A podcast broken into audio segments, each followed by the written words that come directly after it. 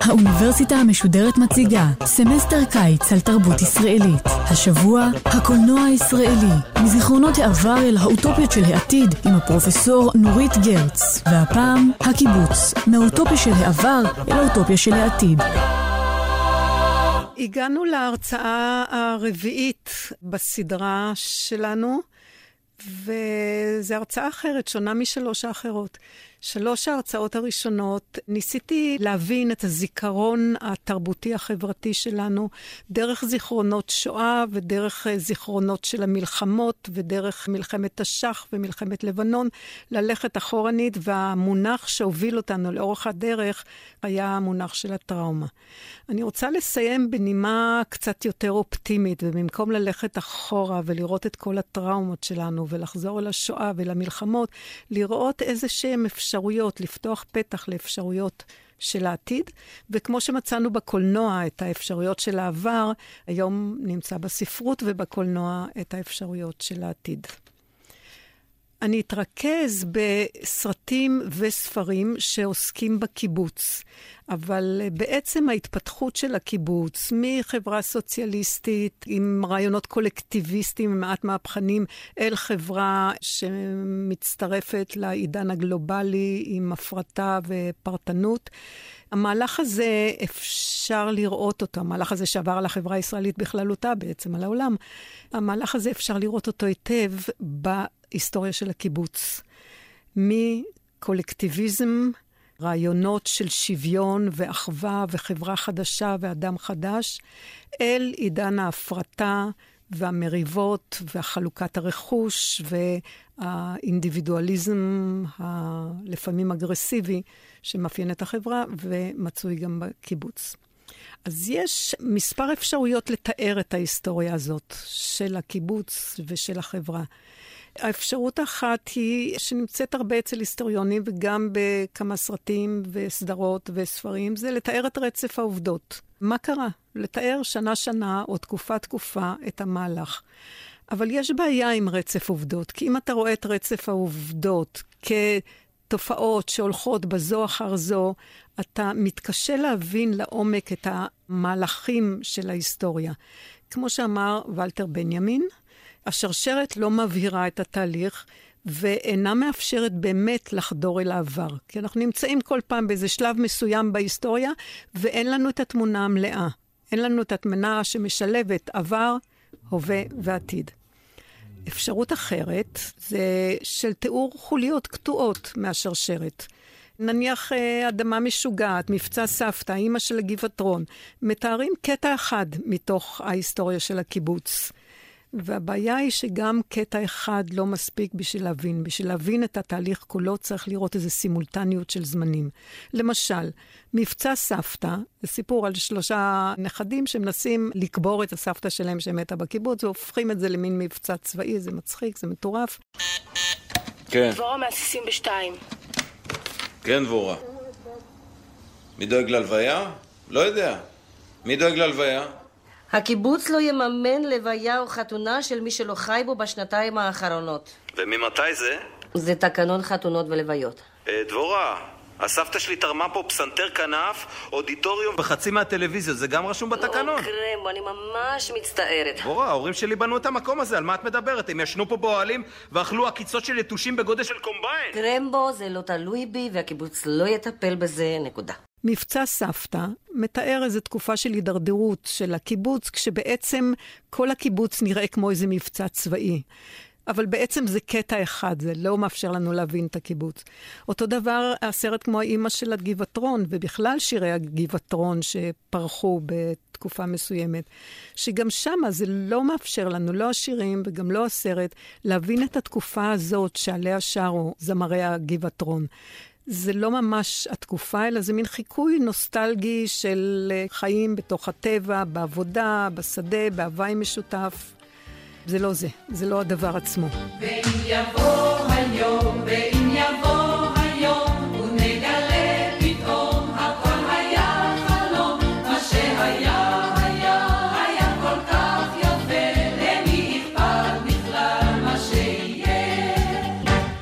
אפשרות אחרת, שהיא בעיניי הבעייתית מכולם, זה להסתכל אל העבר דרך הבעיות שלנו בהווה. וזה בעצם מה שעושים חלק גדול מהסרטים ומהספרים שעוסקים היום בקיבוץ. דרך חברה שמקדשת את המימוש העצמי, את הרכוש, את המשפחה. בניית חברה ללא משפחה, ללא רכוש, ללא מימוש עצמי, נראית כעיוות או כטירוף, וכך זה מתואר. וזה לא פחות בעייתי כשבעצם רואים בקיבוץ את האשם. בסרטים האלה על הקיבוץ מתארים את כל הבעייתיות וכל העיוותים של החברה הבורגנית הקפיטליסטית, שלא הצליחה לממש בעצם את הערכים היפים של המשפחה, של האינדיבידואליזם, של uh, עצמאות. מתארים את הקיבוץ, ובעצם את כל הכישלונות משליכים על הקיבוץ. בעצם הקיבוץ אשם בזה שהמשפחה מתפוררת, שאין אהבה, שאנשים רבים על הרכוש, איזה מין uh, טוטם שעליו משליכים את הבעיות שלנו. אני רוצה להתחיל בתיאור היצירות שהן מעט בעייתיות בעיניי. תיאור של יצירות שלא הצליחו לתפוס את ההיסטוריה המורכבת הזאת של הקיבוץ. יחפים, סדרה עם הרבה קסם, במאי מאוד מוכשר, אורי סיוון. נפתחת בתמונה יפהפייה, אריה ואווה, עולים חדשים, הגיעו מהונגריה, העמק פתוח בפניהם, הם פורצים בשמחה אל תוך העולם החדש, אל תוך הנוף החדש. השנה היא 1939. חמישה שבועות הם היטלטלו בדרכים. הקיאו את הנשמה בים הסוער. הלילה עגנו בחיפה. אמרו להם לחפש את ארצי הנהג. בדרך הוא דיבר אליהם ביידיש, הם ענו לו בעברית. אחר כך נרדמו.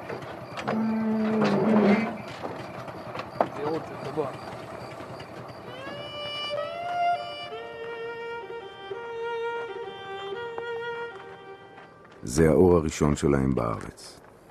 השמיים הראשונים. עד עכשיו זה היה חלום. אחר כך ריח וקולות. עם האור הכל הופך פתאום לממשי. והעולם כמו דף חלק. ואז מתחילות הבעיות. בלילות שלהם הם צריכים לשתף חבר קיבוץ שלישי ששוכן בחדרם, כי זה היה הסידור באותו זמן בקיבוץ.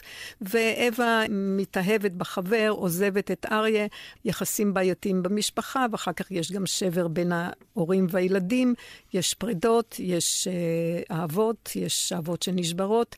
יש הרבה חיים במהלך הזה, אבל הסדרה הזאת בוחרת להתמקד בשיאים האלה דווקא ולא באחרים. כי אם נשווה ליצירות מוקדמות, השיאים יהיו שהצלחנו לנטוע פרדס, הצלחנו לבנות בית חרושת.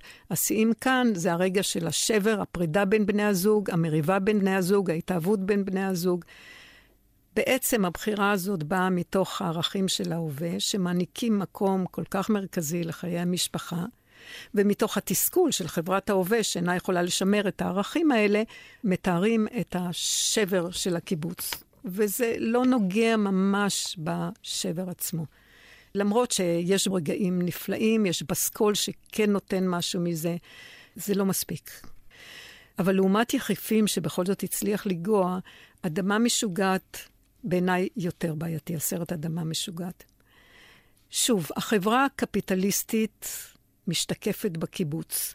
כל מה שתואר בקולנוע של השנים האחרונות, כל הרעות של החברה הקפיטליסטית, נמצא בסרטים הללו. האלימות, המריבות, המשפחה המתפוררת, הזוגיות שלא מצליחה להיות שלמה. כל מה שאנחנו ראינו בסרטים שמתארים את החברה הישראלית, החל מזוהי סדום וכלה בזגורי, כל זה נמצא כאן, בסרט הזה, אבל האשמה היא בקיבוץ. חברים, על סדר היום, א', הדוח הכלכלי, ב', גנבות שוקולדים וארטיקים מהמטבח, וג', העובדה שחברים ממשיכים להיכנס לבריכה כשאין מציל. אבל לפני זה, מירי אבני מעלה בקשה לארח את החבר שלה למשך חודש. אני בעד לאשר לה כי השתכנעתי שמדובר באהבה גדולה, ולמרות שהבחור גוי הוא בכל זאת אלוף שווייץ בג'ודו. אבל כמובן שאנחנו עדיין חייבים להצביע. מירי? הכרנו על החוף בנתניה, כשהייתי בבית הבראה. אני מבקשת לאשר לי לארח את סטפן. אני לא רואה בעיה, אני לגמרי בעד. כן, בעיקר שהתקנון שלנו קובע שלכל חבר יש זכות להביא את בן הזוג שלו למשק. גם אני בעד לאשר למירי, אחרי כל מה שהיא עברה, מגיע לה. למרות שחודש זה הרבה זמן בשביל אה, אורח שלא עובד. חודש זה באמת הרבה זמן. אז אה, אולי שיבוא לשבועיים. חברים, בעניין מירי, יש לי מישהו עוד משהו להגיד או שניגש להצבעה? בגלל הקיבוץ, הבעל של הגיבורה התאבד, הגיבורה משתגעת, הילד לא מוצא את מקומו. בגלל הקיבוץ החיים מתפרקים. התיאור הוא אלים מאוד. אה, גבר שמה ששולט אה, בעצם מקיים יחסים עם פרה, ואחר כך מכניס כלב של השכנים לפריזר. יש איזו מסיבת בר מצווה שבה מתעללים כמעט בילדים. האלימות הזאת שאנחנו רואים בסרטים שעוסקים בחברה הישראלית, עכשיו הסיבה שלה זה הקיבוץ. תסתכלי פנימה ותשאלי את עצמך מה את יכולה לתת לקיבוץ. אלה אפשרויות שונות שרק נתתי טעימה מהן קצרה. אני רוצה ללכת עכשיו לאפשרות האחרת של תיאור הקיבוץ. מול ההיסטוריה שאוספת עובדות, אחת אחרי השנייה, כמו איזו שרשרת אה, תפילות, ומול התיאורים שמצמצמים את ההיסטוריה לקטע אחד, או מתבוננים בה מבעד למשקפיים האטומים של ההווה, ועל כן רואים בעצם את כל ההיסטוריה הזאת בצלמו ובדמותו של ההווה הזה. זה ניסיתי ככה ב- על קצה המזלג לתאר תופעות כאלה. בסוף ההרצאה אני רוצה להגיע למה שנראה בעיניי כדרך אפשרית אחת לתאר את ההיסטוריה הזאת, זה לחפש יצירות שמחפשות בתקופה אחת, ברגע אחד, מקבץ של זמנים. לא זמן אחד, מנסות בתוך הרגע לראות את העבר ואת ההווה ואפשרויות העתיד. וכך מתארים היסטוריה שהיא באמת מורכבת, היא פתוחה לאפשרויות, ניתנת לשינויים, יש בה זיכרון ויש בה תקווה.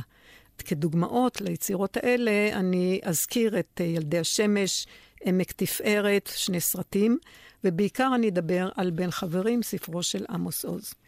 כמה דוגמאות קצרות. ילדי השמש. ילדי השמש, סרט דוקומנטרי שבו מתראיינים חברי קיבוץ ומתארים את האירועים הטראומטיים של העבר שלהם. בעיקר אנחנו יודעים הבעייתיות של הלינה המשותפת, לחיות הרחק מההורים, חיים בבתי ילדים. ציפו מאיתנו שאנחנו נהיה האדם החדש. ה- הפרוטוטיפ של החברה האחת מתחדשת. אבא שלי אמר תמיד, לנו תמיד תישאר הגלות. אתם תהיו בני אלים. אני לא חושבת שיש אה, אפשרות לשחזר את החופש הזה שהיה לנו. כי היינו בחברת ילדים, היינו חופשיים. לא היו מבוגרים שם. לא ידענו שילדים אחרים גרים עם הוריהם, ושאנחנו מהווים איזה ניסוי גדול. אילו הייתי יכולה לחיות חיים שניים, הייתי בוחרת ליהנות ולהכיר מה זה חיי משפחה אמיתיים, ולגדל את הילדים שלי בעצמי.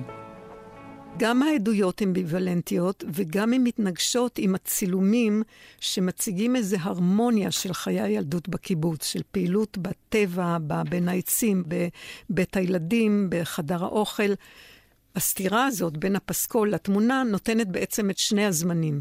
את הזמן של העבר דרך ההווה ודרך הזיכרונות, את הזמן של העבר מהעיניים כאילו אובייקטיביות, כאילו אני אומרת, כי זה הרי סרטי תעמולה באותו זמן, וכך ניתן לנו משהו מהעבר, משהו מההווה. איזו הרמוניה שהייתה בעבר, ואולי לא ראינו אותה ברעיונות, אנחנו רואים אותה בתמונות, וההרמוניה הזאת נכנסת לתוך הרגע הנוכחי, שבו מתראיינים הגיבורים, והיא נותרת גם כאפשרות שנשארת לעתיד. באופן דומה, סרט עמק תפארת, סרט קצר, על אישה מבוגרת, מזדקנת בעצם, מסתובבת בשבילי הקיבוץ, מתעקשת להמשיך ולעבוד, לשמר את הערכים הישנים, לשמור על איזה קולקטיביות, על רכוש משותף. וזה מגוחך, כי זה בחברה שכבר לא מבינה בכלל על מה היא מדברת. לא לקחתי בחשבון שאני אהיה פעם זקנה. סוגרים את חדר האוכל. אנחנו כבר לא קיבוץ, אנחנו חרבוץ. אין בהווה מקום לאישה כזאת, ואין מקום לערכים שהיא מנסה להשליט, ובכל זאת, היא מקיימת את זה ונוצרת איזו סתירה בין מה שהיא מנסה להשליט שם במקום לא מתאים, לבין מה שקורה מסביבה, ומעבר לזה, הנופים שבהם היא מסתובבת, היופי של הקיבוץ, של המרחבים, משמר גם הוא את העבר הזה שכבר איננו. ואני רוצה לעבור עכשיו לספר בין חברים, ספר של סיפורים קצרים של עמוס עוז. עמוס עוז בספרו בונה מהלך שמחבר בין העבר לעתיד, סביב איזה משהו ריק, עלוב, בהווה. מנסה לראות משהו שנמצא בין האמונות שהתמוטטו לאמונות שעדיין לא מצאו להם ביטוי, לא בתקנון ולא בחוק של הקיבוץ, ועדיין גם אולי לא בחברה. וסביב הרווח הזה שבין החלומות הסוציאליסטיים, שהיו ואינם עוד, לבין חלומות שעדיין לא נחלמו, הוא בונה את הסיפורים. זאת אומרת, הוא מתבונן אל העבר הסוציאליסטי של הקיבוץ, ובכל זאת לא נותר שם. זאת אומרת, הוא גם לא נותר בעבר הסוציאליסטי, הוא גם לא נותר בשלב שבו הופרדו המוסר והצדק והאחריות והשותפות מהתקנון והחוק. הרי התקנון של הקיבוץ כבר לא מגבש ולא נותן ביטוי לערכים הקולקטיביים של העבר. ונוצר איזה ריק בחברה שאין לה תקנון, אין לה חוק. אבל הסיפורים מתארים את הרגע הזה. שבו החברה הקיבוצית נותרה בעצם בחלל ריק, אבל לא נשארים שם. תנועה היא אל העתיד. תוך התבוננות לעבר, הם נעים אל העתיד. וכך בעצם, אם אנחנו חוזרים לבנימין, כך בנימין מתאר את מלאך ההיסטוריה שלו, איך צריכה לנוע ההיסטוריה. הוא מתאר את הציור של מלאך ההיסטוריה, שמעופף קדימה אל איזה עתיד לא נראה, אבל המבט שלו מופנה לאחור אל חורבות ההיסטוריה. וכך הוא נמצא במעוף בין העתיד הזה שעוד לא קרה לעבר שכבר עבר. בעצם בין מה למה הסיפורים האלה נעים? בין האוטופיה הסוציאליסטית לאוטופיה אחרת. אוטופיה שפשוט מסתפקת בהבנה בין יחידים, בלי להתעלם מהמרחק ביניהם, בלי לנסות להפוך אותם לאיזו חברה מגובשת, לקולקטיב ש- שפועל ביחד. להכיר במרחק בין אנשים, להכיר בייחודיות שלהם, ובכל זאת לבנות איזה קשר של חמלה, של אהבה, של רגישות בין האנשים האלה. במקום החלום הסוציאליסטי, יש כאן חלום של חברה של יחידים ומרחקים ביניהם. אבל זה לא במקום, אלא זה תמיד זה ליד זה. החלום הסוציאליסטי לא נעלם, הוא נמצא שם בתוך הרגע הזה, והוא משתלב, נאבק, מתעמת עם החלום החדש, שאני אקרא לו החלום האתי. ואני רוצה להדגים את זה עכשיו מכמה סיפורים בקובץ. למשל, סיפור בשם אספרנטו. יש גיבור שמנסה ללמד בקיבוץ את אספרנטו. זאתי השפה שנועדה לאחד את כל האנושות ביחד. הגיבור, מרטין, הוא סוציאליסט קשוח, שחי לפי תורתו של מרקס, ובטוח שהעולם צריך להתאחד בשפה אחת, בערכים זהים בעולם אחד. מולו אה, נמצאת שכנתו, שלא מבינה הרבה באספרנטו, אולי כן מבינה, אבל לא ממש חודרת לזה, והיא מסתפקת בניסיון פשוט לעזור לו, לקיים איתו איזה קשר של דאגה ואהבה. הסוציאליזם מצד אחד, האהבה האישית מצד שני, הם שיוצרים את ההתנגשות בסיפור, והיא נמצאת בכל רגע בסיפור הזה. אני אתן למשל דוגמה של הדיאלוג בין השניים, שהוא מתקיים בעצם בשתי שפות. זה ככה, היא הניחה מסכה על פניו, היטיבה את צמיחתו, ושאלה אם עדיין נחוץ לו משהו. עכשיו, הוא עונה לה בשפה לגמרי אחרת. בהתחלה בשפה שלה, את מלאך. ואחר כך, בכל זאת בשפה הסוציאליסטית שלו. האדם מצידו הוא טוב ונדיב, רק עיוותי החברה דוחפים אותו אל חיק האנוכיות והאכזריות. וכל היחסים ביניהם בנויים על התשתית הזאת של הקשר בין מה שהיה למה שיהיה. סיפור אחר, הילד. ילד חוץ מארצות המזרח נמצא בקיבוץ, ואביו דימנטי נמצא בבית חולים והוא בא לבקר אותו. הוא בא לבקר אותו ומנסה לדבר איתו. הוא לא יכול לדבר איתו, כי האב לא מבין. והאב גם לא מבין שזה ממש הבן שלו, למרות שהוא מרגיש אותו. וכשהוא מספר לו על מה לומדים בכיתה, בקיבוץ, וכמה נחמד לו שמה, ואיך הוא קורא את הדבר, ומספר לו דברים שברור שהוא לא יכול לקלוט, האב שוב ושוב חוזר ואומר, הלך? איפה הלך? איפה הלך משה? מחפש את הילד. אבל דווקא הקשר הזה, בלי מילים, ממרחק, כשאין אה, רעיונות משותפים, אין אידיאולוגיה משותפת, אין אפילו הבנה, הקשר הזה הוא בעצם הקשר ה... לא אגיד שהוא הקשר האמיתי, אבל הוא קשר כל כך אמיתי, כל כך חזק, שברגע שקוראים את הסיפור חושבים ששום קשר אחר, יותר רציונלי ויותר הגיוני ויותר שכלתני, לא יוכל להחליף אותו. כי מה שקורה זה שהמילים שכשלו בתפקידם לבנות חברה סוציאליסטית, שוויונית, צודקת, מוחלפות כאן בשתיקות, או מלוות כאן בשתיקות שאומרות אולי משהו אחר. וזה לא רק השתיקות, זה גם המוזיקה, זה גם הצבעים, זה גם הנוף, זה, זה שפה אסתטית. יש למשל סיפור שנקרא בין חברים, זה על קשר בין אב לביתו שחיה עם איש מבוגר בקיבוץ, לא לשביעות רצונו ולא לשביעות רצונם של כל החברים. עכשיו, יש ביניהם קשר עמוק, אבל הם לא מדברים ביניהם. הוא עומד למשל מול חלון חדרה, בחוץ, שומע את נגינת החלליות שלה ושל החבר שלו, וליבו נקרע ו- ו- ונמשך אליה.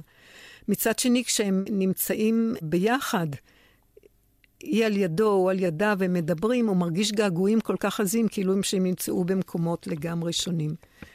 הקשר הזה הוא לא קשר של קרבה, הוא לא קשר של מילים, הוא קשר שמועבר באמצעים אחרים. זאת אומרת, בעצם מה שקרה כאן זה עמוס עמוס עוז תפס את רגע השבר בקיבוץ, ואל הרגע של השבר הזה הוא מכניס את העבר הסוציאליסטי מצד אחד, חלומות של איזה יחסים אתיים אחרים בין אנשים מצד שני, וכך הרגע הזה מלא אפשרויות. אנחנו מביטים אל העבר, מביטים אל העתיד, ומביטים אל ההווה, ורואים את הדרך החוצה. הקשר הזה בין הזמנים הוא גם בעצם קשר בין מרחבים.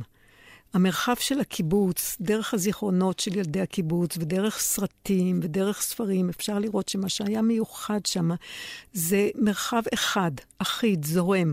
הבית, החצר, השבילים, הדשא הגדול, חדר האוכל, הכל מין מקום הרמוני כזה, שאפשר להתרוצץ בו, עם המצלמה אם זה סרט, ילדים אם זה זיכרונות של ילדים. ההרמוניה שנתפסה כהרמוניה חברתית, ניבטת גם דרך הנופים של הקיבוץ. בהרבה סרטים, גם חדשים, הרבה פעמים ההרמוניה הזאת כבר נשברה. כבר בן אדם רב עם שכנו ואין שותפות ואין קשר ואין הרמוניה, אבל עדיין משהו מזה נשמר דרך הנופים, ולמשל סרט כמו עמק תפארת משחזר את זה דרך הנופים, אם לא דרך הפעולות והאנשים. בספרים של עמוס עוז יש משהו אחר. מול ההרמוניה הזאת של המרחב שהייתה, הוא לא בונה איזה משהו אחר, אלא הוא בונה יחסים שהם לא תלויים במרחב. כמו שהראיתי בסיפורים הקודמים של האב וביתו, אנשים לא צריכים מקום משותף כדי להיות ביחד. דרך המרחקים הם יכולים ליצור ביניהם קשר. האב יכול להיות רחוק מביתו ולהרגיש כאילו הם ביחד, או להיות קרוב אליה ולהרגיש כאילו הוא נמצא במקום אחר. ויוצא בעצם ש... כמו הזמן, הרגע הזה מכיל את הרגעים של העבר והעתיד, גם המרחב, המרחב הזה של הרגע הזה מכיל את המרחב ההרמוני של העבר, וגם איזה מרחב עם אפשרויות לעתיד. אני רוצה לסכם את כל מה שאמרתי בכמה מילים. יש כאן בסיפורים של הקובץ הזה קונסטלציה של זמנים, שמוצאת גם ביטוי בקונסטלציה של מרחבים. קונסטלציה זאת אומרת איזה צומת של זמנים, שמשתקפת גם בצומת מרחבים.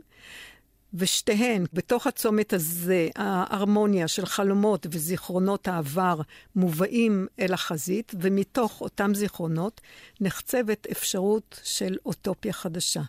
זאת אומרת, זו אוטופיה אתית שמתייחסת אל בני אדם באשר הם, בלי לחלק אותם, בלי להפריד אותם, בלי לשעבד אותם זה לזה, וגם, מה שחשוב, בלי לקבץ אותם לאיזה קולקטיב חדש. לא הוחלף הקולקטיב הקיבוצי בקולקטיב לאומי, או עדתי, או מגדרי, או כל קולקטיב אחר. אין קולקטיב. אנשים לעצמם קושרים קשרים זה עם זה.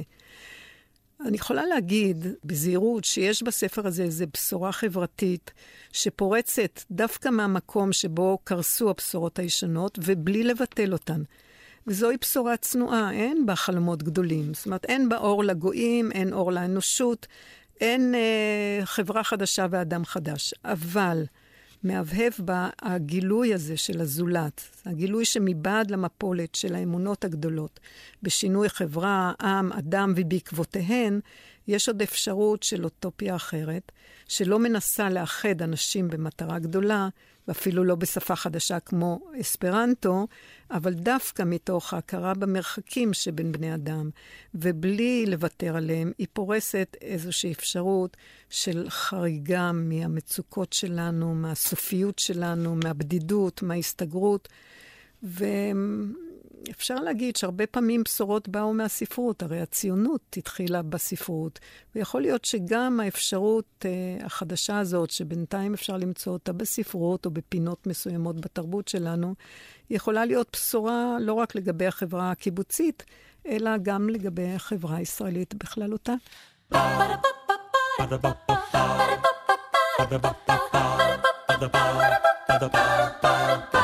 האוניברסיטה המשודרת, סמסטר הקיץ על תרבות ישראלית. הפרופסור נורית גרץ שוחחה על הקיבוץ בקולנוע הישראלי. עורכת יפעת שחם, ביצוע טכני הדר ענקי, מפיק אייל שחר. מערכת האוניברסיטה המשודרת, מאיה להט קרמן וליאור פרידמן. האוניברסיטה המשודרת, בכל זמן שתרצו, באתר וביישומון אפליקציה של גל"צ, וגם בדף הפייסבוק של האוניברסיטה המשודרת.